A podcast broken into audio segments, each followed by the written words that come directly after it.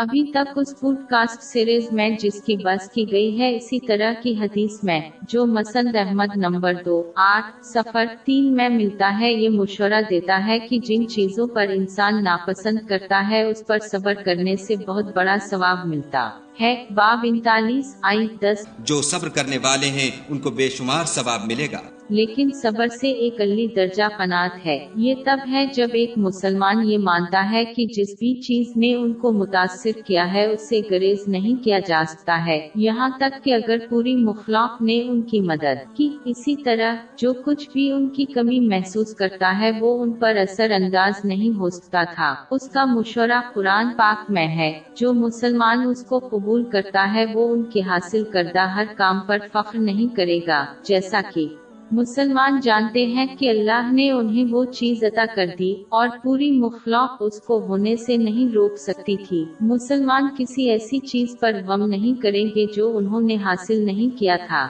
جیسا کہ وہ جانتے ہیں کہ اللہ نے۔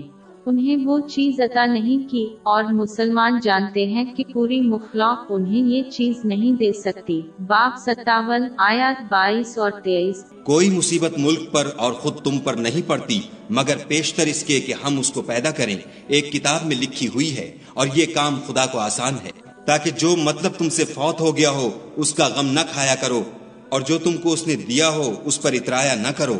در حقیقت یہ عقیدہ غم اور پریشانی کو دور کرتا ہے۔ حضور اکرم صلی اللہ علیہ وآلہ وسلم نے سن ابن ماجہ نمبر سات نو میں ملنے والی ایک حدیث میں مشورہ دیا ہے کہ جب کچھ ہوتا ہے تو مسلمان کو یقین کرنا چاہیے کہ اس کا فیصلہ ہو چکا ہے اور اسے کچھ بھی نہیں بدل سکتا تھا۔ مسلمانوں کو یہ مان کر افسوس۔ نہیں کرنا چاہیے کہ اگر وہ مختلف سلوک کرتے تو وہ نتائج کو روک سکتے تھے۔ یہ رایا ہی شیطان کو ان کی بے بسی اور تقدیر کی شکایت کرنے کا باعث بنتا ہے۔ ایک مسلمان کو یہ جان لینا چاہیے کہ اللہ نے جو بھی انتخاب کیا ہے وہ ان کے لیے بہترین ہے۔ یہاں تک کہ اگر وہ اس کے پیچھے کی حکمت کو نہیں سمجھتے ہیں یہ تفہیم ان چیزوں سے فناد کا باعث بنتا ہے جو افراد کی زندگی میں پائے جاتے ہیں۔ باب دو آئی دو سو سولہ۔ مگر عجب نہیں کہ ایک چیز تم کو بری لگے اور وہ تمہارے حق میں بھلی ہو۔